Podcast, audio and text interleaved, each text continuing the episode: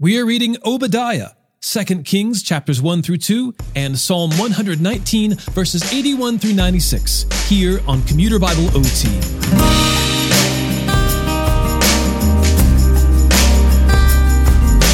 When we read from Second Chronicles in our last episode, we covered Edom's rebellion against Judah during Jehoram's reign, wherein they separated from Judah and established their own king. Obadiah rebukes this nation for their rebellion in our first reading. A return to the book of Kings, now in the second part, means a little backtracking for us. In short, Jehoshaphat is still the king, and Jehoram has not yet taken the throne. Ahab's son Ahaziah is now on the throne in Samaria of Israel, but he won't outlive the Lord's prophecy against Ahab, which says that his family line would come to an end in the next generation. Last but not least, the prophet Elijah passes his mantle to Elisha, who receives a double portion of Elijah's spirit.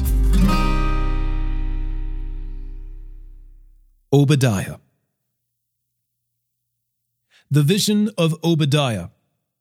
This is what the Lord God has said about Edom. We have heard a message from the Lord. An envoy has been sent among the nations. Rise up and let's go to war against her. Look, I will make you insignificant among the nations. You will be deeply despised. Your arrogant heart has deceived you. You who live in clefts of the rock, in your home on the heights, who say to yourself, "Who can bring me down to the ground?" Though you seem to soar like an eagle and make your nest among the stars, even from there, I will bring you down. This is the Lord's declaration. If thieves came to you, if marauders by night, how ravaged you would be! Wouldn't they steal only what they wanted? If grape harvesters came to you, wouldn't they leave a few grapes? How Esau will be pillaged, his hidden treasures searched out. Everyone who has a treaty with you will drive you to the border. Everyone at peace with you will deceive and conquer you. Those who eat your bread will set a trap for you. He will be unaware of it. In that day, this is the Lord's declaration, will I not eliminate the wise ones of Edom and those who understand from the hill country of Esau? Teman, your warriors will be terrified, so that everyone from the hill country of Esau will be destroyed by slaughter. You will be covered with shame and destroyed forever because of violence done to your brother Jacob. On the day you stood aloof, on the day strangers captured his wealth, while foreigners entered his city gate and cast lots for Jerusalem, you were just like one of them. Do not gloat over your brother in the day of his calamity. Do not rejoice over the people of Judah in the day of their destruction. Do not boastfully mock in the day of distress. Do not enter my people's city gate in the day of their disaster. Yes, you. Do not gloat over their misery in the day of their disaster, and do not appropriate their possessions in the day of their disaster. Do not stand at the crossroads to cut off their fugitives, and do not hand over their survivors in the day of distress. For the day of the Lord is near, against all the nations. As you have done, it will be done to you. What you deserve will return on your own head. As you have drunk on my holy mountain, so all the nations will drink continually. They will drink and gulp down and be as though they had never been. But there will be a deliverance on Mount Zion, and it will be holy. The house of Jacob will dispossess those who dispossessed them. Then the house of Jacob will be a blazing fire, and the house of Joseph a burning flame, and the house of Esau will be stubble. Jacob will set them on fire and consume Edom. Therefore, no survivor will remain of the house of Esau, for the Lord has spoken. People from the Negev will possess the hill country of Esau. Those from the Judean foothills will possess the land of the Philistines. They will possess the territories of Ephraim and Samaria, while Benjamin will possess Gilead. The exiles of the Israelites who are in Hala and who are among the Canaanites as far as Zarephath, as well as the exiles of Jerusalem who are in Sepharad, will possess the cities of the Negev. Saviors will ascend Mount Zion to rule over the hill country of Esau, and the kingdom will be the Lord's.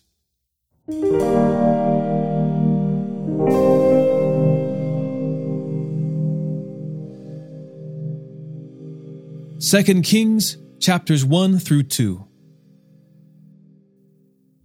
After Ahab's death, Moab rebelled against Israel. Ahaziah had fallen through the latticed window of his upstairs room in Samaria and was injured. So he sent messengers instructing them, "Go inquire of Baal-zebub, the god of Ekron, whether I will recover from this injury."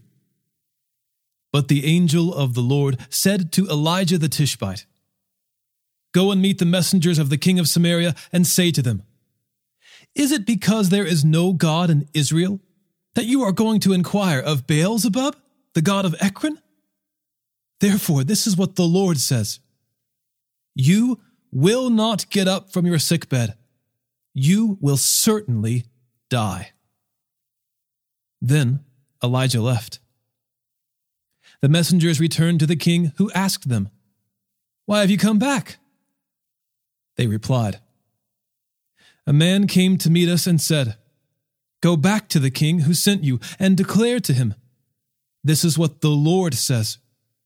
Is it because there is no God in Israel that you're sending these men to inquire of Baal-zebub, the god of Ekron? Therefore, you will not get up from your sickbed. You will certainly die.'" The king asked them, "What sort of man came up to meet you and spoke those words to you?" They replied, "A hairy man with a leather belt around his waist." He said, "It's Elijah the Tishbite." So King Ahaziah sent a captain with his fifty men to Elijah. When the captain went up to him, he was sitting on top of the hill. He announced, "Man of God, the king declares, come down."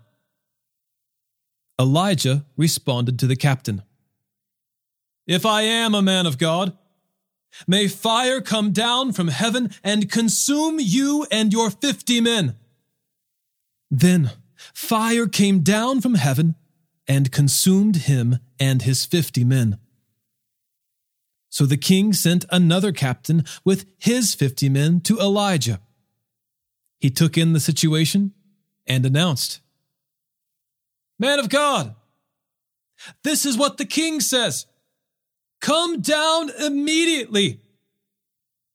Elijah responded, "If I am a man of God, may fire come down from heaven and consume you and your fifty men." So a divine fire came down from heaven and consumed him and his fifty men. Then the king sent a third captain with his fifty men.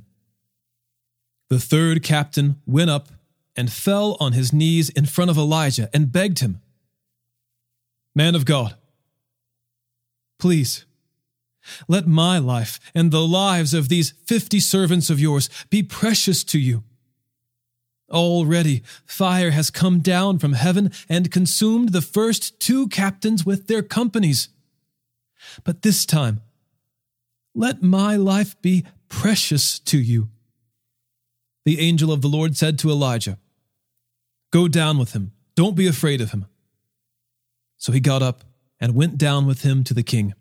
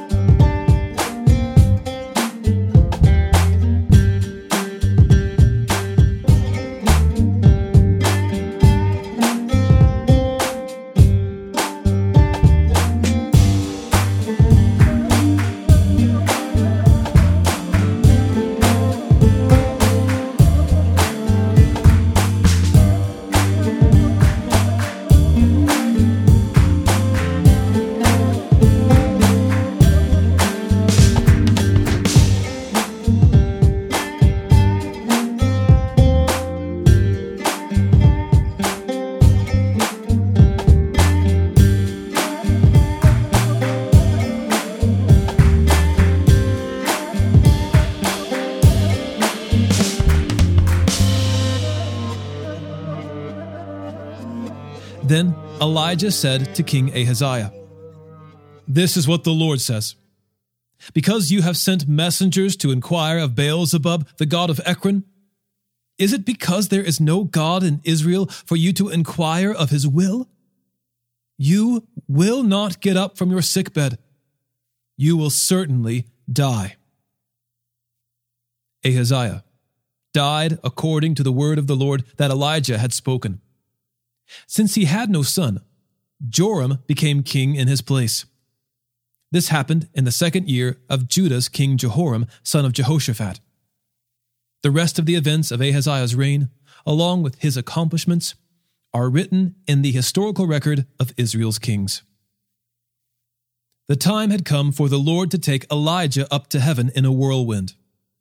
Elijah and Elisha were traveling from Gilgal, and Elijah said to Elisha, "Stay here. The Lord is sending me on to Bethel." But Elisha replied, "As the Lord lives, and as you yourself live, I will not leave you." So they went down to Bethel. Then the sons of the prophets who were at Bethel came out to Elisha and said, "Do you know that the Lord will take your master away from you today?" He said, "Yes, I know. Be quiet." Elijah said to him, "Elisha, stay here. The Lord is sending me to Jericho." But Elisha said, "As the Lord lives, and as you yourself live, I will not leave you." So they went to Jericho. Then the sons of the prophets who were in Jericho came up to Elisha and said, "Do you know that the Lord will take your master away from you today?" He said, "Yes, I know. Be quiet." Elijah said to him, "Stay here. The Lord is sending me to the Jordan." But Elisha said, "As the Lord lives, and as you yourself live, I will not leave you." So the two of them went on. Fifty men from the sons of the prophets came and stood observing them at a distance, while the two of them stood by the Jordan. Elijah took his mantle, rolled it up, and struck the water, which parted to the right and left. Then the two of them crossed over on dry ground. When they had crossed over, Elijah said to Elisha, "Tell me what I can do for you before I am taken from you." So Elisha answered, "Please, let me inherit two shares of your spirit." Elijah replied, "You have asked for something difficult. If you see me being taken from you, you will have it. If not, you won't." As they continued walking and talking, a chariot of fire with horses of fire suddenly appeared and separated the two of them. Then Elijah went up into heaven in the whirlwind. As Elisha watched, he kept crying out, "My father! My father! The chariots and horsemen of Israel!" When he could see him no longer, he took hold of his own clothes, tore them in two, picked up the mantle that had fallen off Elijah, and went back and stood on the bank of the Jordan. He took the mantle Elijah had dropped, and he struck the water. "Where is the Lord God of Elijah?" he asked. He struck the water himself, and it parted to the right and the left, and Elisha crossed over. When the sons of the prophets from Jericho who were observing saw him, they said, "The spirit of Elijah rests on Elisha." They came to meet him and bowed down to the ground in front of him.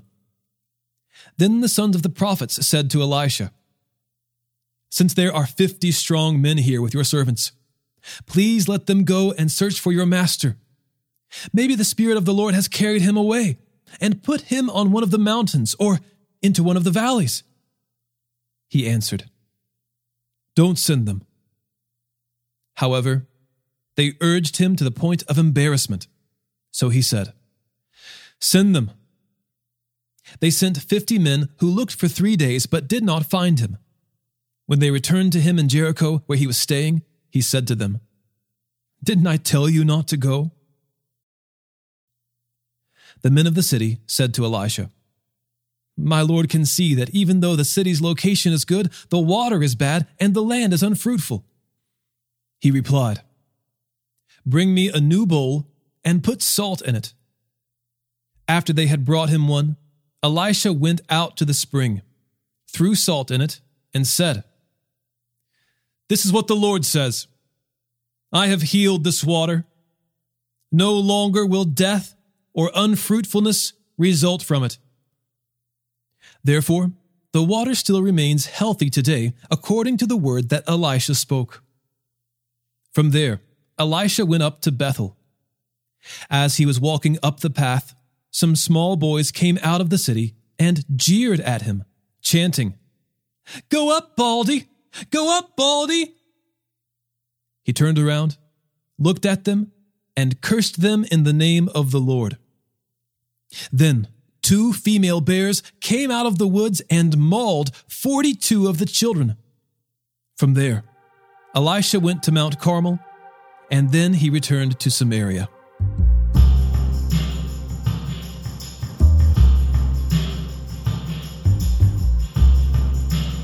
Psalm one nineteen, verses eighty-one through ninety-six. I long for your salvation. I put my hope in your word. My eyes grow weary, looking for what you have promised. I ask, when will you comfort me? Though I have become like a wineskin dried by smoke, I do not forget your statutes. How many days must your servant wait? When will you execute judgment on my persecutors? The arrogant have dug pits for me. They violate your instruction. All your commands are true. People persecute me with lies. Help me. They almost ended my life on earth, but I did not abandon your precepts. Give me life in accordance with your faithful love, and I will obey the decree you have spoken.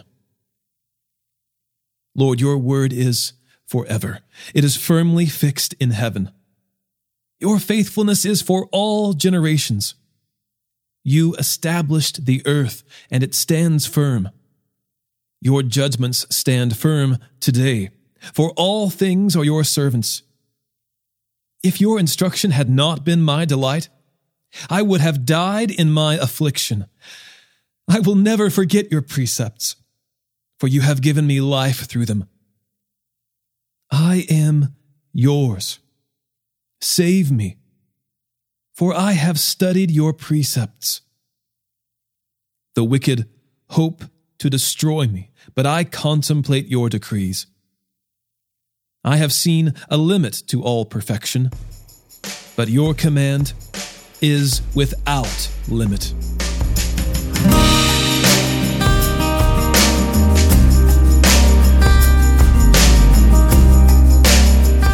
Today's episode was narrated and orchestrated by me, John Ross, and co-produced by the Christian Standard Bible. Thanks for listening, and remember to trust in the Lord with all your heart and do not rely on your own understanding. In all your ways know him, and he will make your paths straight.